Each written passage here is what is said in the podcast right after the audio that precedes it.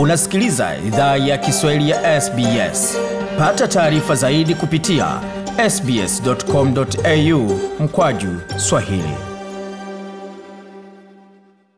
Tungependa kuwashukuru wamiliki wa jadi wa ardhi tunaofanyia matangazo yetu. Kuanzia leo, idhaa ya Kiswahili inatoa heshima zake kwa Kamareg, watu wa taifa la Kulinga, kwa wazee wao wa sasa na wa zamani. Pia kuanzia leo tuna wakubali wa Aboriginal na Torres Strait Islander ambao ni wamiliki wa jadi kutoka ardhi zote unaosikiliza matangazo haya. Jambo pote ulipo na karibu katika makala idhaa ya Kiswahili ya SBS. Uko na migode migerana, tukuletea makala kutoka studio zetu za SBS na mtandaoni anwani ambao ni sbs.com.au mkwaju swahili. Bila shaka pia wazapata makala haya kwenye tovuti yetu pamoja na ukurasa wa Facebook, facebook.com mkwaju SBS Swahili. Na iwapo ungependa kuwasiliana nasi kwa barua pepe, waweza kupata taarifa hiyo kupitia anwani hii swahili.program@sbs.com.au. Lakini kwa sasa tupate kionjo cha yale ambayo yako hapo mbeleni. Niliamua kuanzisha hii biashara kwa sababu kwanza niliona kuna muhitaji wa hii biashara ya hivi hapa Australia, kwa sababu hakuna biashara mingi like African food. Fasi mingi unakutanisha kwa Chinese restaurant, Indian, so nikasema why not? Nam, hiyo ni sauti ya Mmantilie wa Gudna akizungumza nasi kuhusu sababu ya kuanzisha mgahawa unauza vyakula vya Kiafrika. Je, ni sababu gani zingine ambazo alitoa na mafanikio ni gani? Kama yapo, tusikasikia yote hayo katika makala ambayo tumeandalia baadaye, baada ya taarifa za habari. Kwa sasa tupate muktasari wa habari.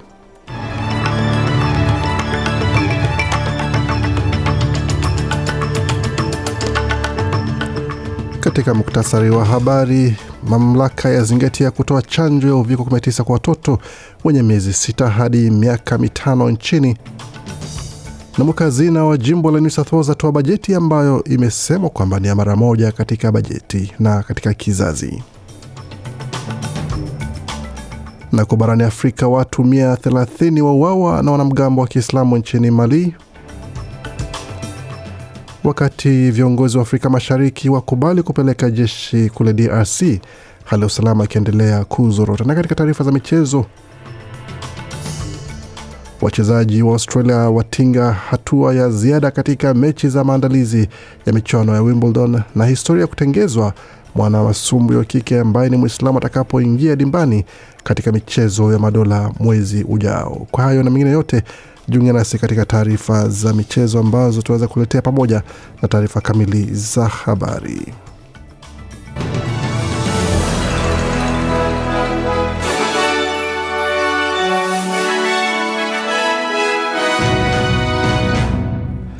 Wasikia idhaa Kiswahili ya SBS ukiwa na migode migerano. Hapa ni taarifa kamili ya habari kutoka studio zetu za SBS Radio.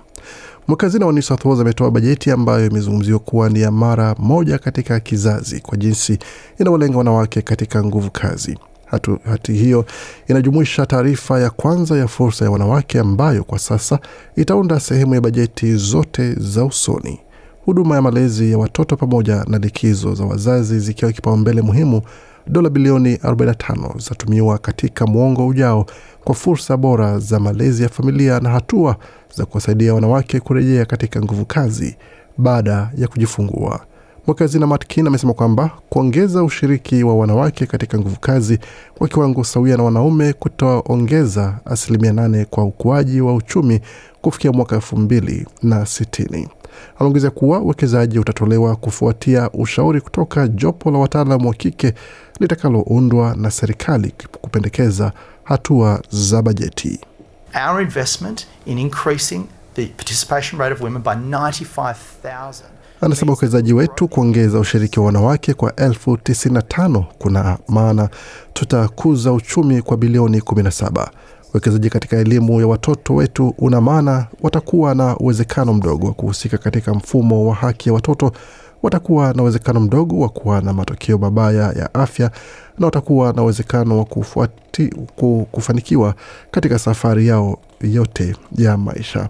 Serikali ya jimbo hilo imechukua pia hatua ya kwanza za kupiga marufuku kodi ya ardhi, wakati wanaonunua nyumba wanapewa fursa ya kulipa kodi ya ardhi kila mwaka na afya ni mshindi mkubwa pia ambapo uwekezaji wa dola bilioni 33 umefanywa katika mfumo wa hospitali wa jimbo hilo. Katika taarifa zingine, tume ya watumiaji na ushindani Australia itachunguza ongezeko la bei za nishati pamoja na uwezekano wa ulaghai wa soko wa makampuni ya umeme. Uchunguzi huo utachunguza kama wazalishaji wakubwa wa umeme wamekuwa wakipanga njama kuamua kama wataondoa utoaji wa umeme sokoni wiki jana. Waziri wa huduma za serikali na NDIS wa shirikisho Bill Shorten alieleza makala ya Today ya runinga ya Channel 9 kuwa hivi karibuni watajua kiini cha swala hilo. Na Energy companies should not be making undue profits when everyone else is doing it hard. Anasema makampuni ya nishati hayastahili tengeza faida zisizofaa wakati kila mtu anakabiliana na wakati mgumu kwa gharama ya maisha pamoja na hali mbaya ya majira ya baridi, na tuna mfumo wa nishati ambao ni miaka kumi ya kuchelewa na kukana uwajibikaji. Matokeo ya uchunguzi huo yanatarajiwa kutolewa kufikia mwezi ujao baada ya mkutano wa mawaziri wa nishati wa taifa kuweza kufanyika. Na tukielekea taarifa zingine, ambapo watoto wa Australia wenye chini ya miaka mitano wanaweza stahiki kupata chanjo za uviko 19 katika wiki zijazo. Waziri wa afya Mark Butler amesema kuwa mamlaka ya bidhaa za dawa almaarufu TGA inazingatia ombi kutoka kampuni inayotengeza madawa Moderna iruhusu chanjo zake zitolewe kwa watoto wenye miezi sita hadi miaka mitano.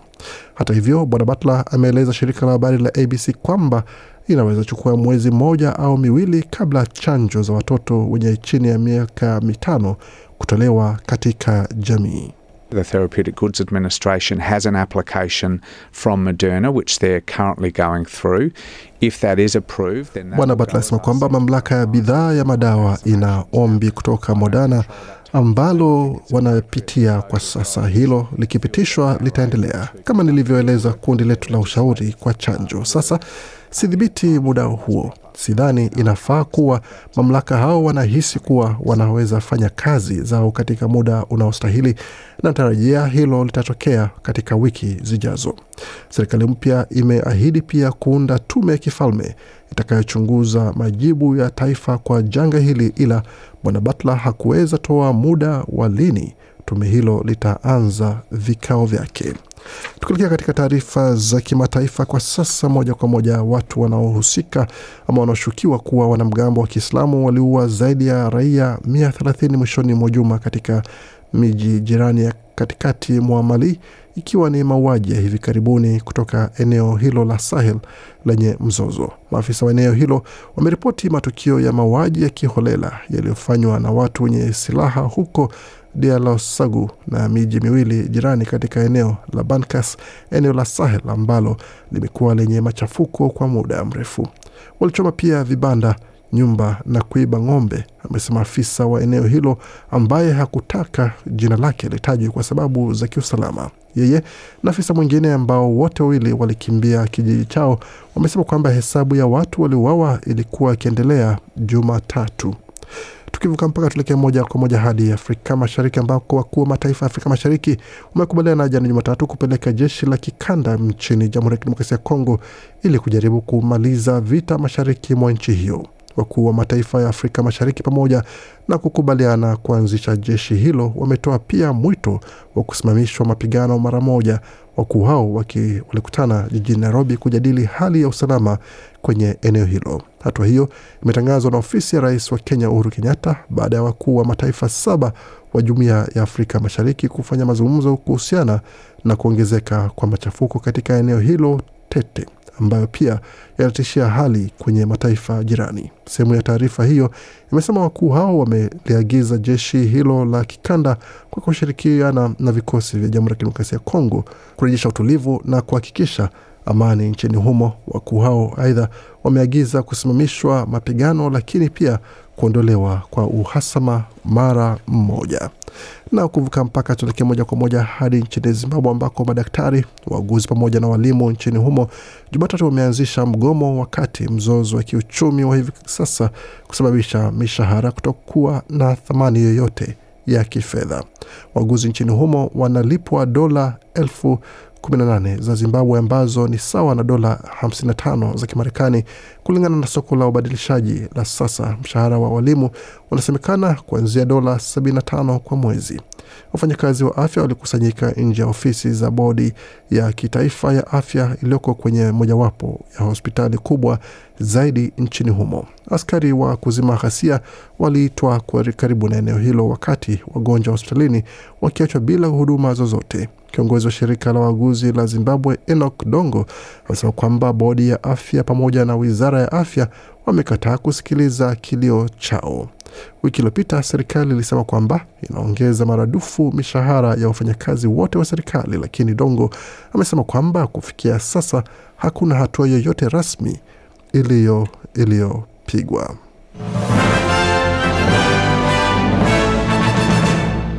Waendelea kusikia idhaa Kiswahili ya SBS ukiwa na migode migerano. Kwa sasa tuelekea moja kwa moja katika taarifa zingine ambazo tumeandalia za michezo, tukianzia kwa upande wa mchezo wa tenis ambako mchezaji wa Australia au wachezaji wa Australia John Millman na Alex de Minaur wameingia katika hatua ya ziada ya maandalizi ya michuano ya wazi ya Wimbledon kule katika eneo la Eastbourne. Mchezaji huyo mwenye miaka ishirini na mbili kwa sasa Uh, kwa mradhi miaka ishirini na tatu bwana Alex de amepata ushindi dhidi ya bingwa wa, mchezo huo katika eneo la kusini ya pwani ya kusini ya Uingereza baada ya kumcharaza mchezaji kutoka Chile Christian Garin, wakati Milman ambaye ni mchezaji nambari saba kutoka Australia aliweza kupata ushindi dhidi ya Marekani Sebastian Korda katika mechi ambayo ilifuata, na mechi ambayo inafuata atamenyana na Marekani Alexander Bublik katika mechi ambayo inakuja. Katika taarifa zingine, tuelekee moja kwa moja katika mchezo masumi, ambapo mchezaji Tina Rahimi ako mwezi moja ama anasalia mwezi moja tu kutengeza historia baada ya kuwa Mwaustralia wa kwanza ambaye ni Mwislamu kushiriki katika masumbwi katika michezo ya madola. Mchezaji huyo mwenye miaka 26 kutoka Sydney ambaye huvaa hijab na pamoja na nguo ambazo zinafunika sehemu kubwa ya mwili ikiwepo mikono pia amekuwa akishiriki katika masumbwi kwa muda wa miaka minne na kabla ya kuelekea mjini Birmingham ambako atapigana katika mchezo wake, alizungumza na shirika la habari la SBS ambako alielezea ndoto zake pamoja na imani katika michuano hiyo. 2024 Olympics. I mean, that is that is my goal at the moment. Um, that recently just became my goal. I really wanted to turn professional, um, but after binti huyo amesema kwamba lengo langu kuu ni michezo ya Olimpiki ya mwaka 2024.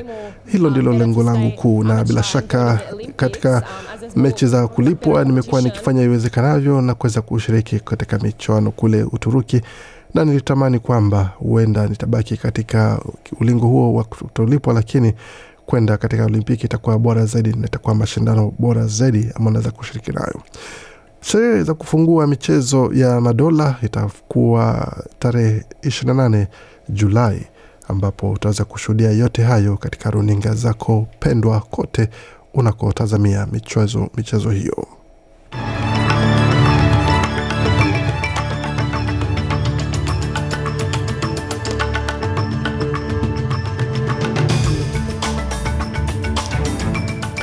Nam, tukitazama hali ilivyo katika masuala ya ubadilishaji wa fedha, dola moja Marekani sawa na dola moja na senti 43 za Australia. Kwa dola moja Australia ni sawa na faranga 1431 za Burundi. Dola moja Australia ikiwa ni sawa na faranga 1395 na senti 35 za Jamhuri ya Kidemokrasia ya wakati dola moja ya Australia sawa na faranga 711 za Rwanda. Dola moja ya Australia ikiwa sawa na shilingi 2578 za Uganda dola moja Australia sawa na shilingi 81 na senti 75 za za Kenya, wakati dola moja Australia sawa na shilingi 1622 na senti 22 za Tanzania. Katika utabiri wa hali ya hewa mjini Adelaide kwa sasa nyuzi joto pale ni 13.7, Brisbane zikiwa ni 18.8, Canberra 9.5, Darwin 32.4 wakati mjini Hobart ni 11.7, Sydney 17.6, Perth 21.4, wakati mjini Melbourne nyuzi joto pale ni 13.1. Kufikia hapo ni mwisho taarifa habari ambayo tumeandalia. Bakia nasi kwa makala mengine ama nakujia kutoka studio zetu za SBS.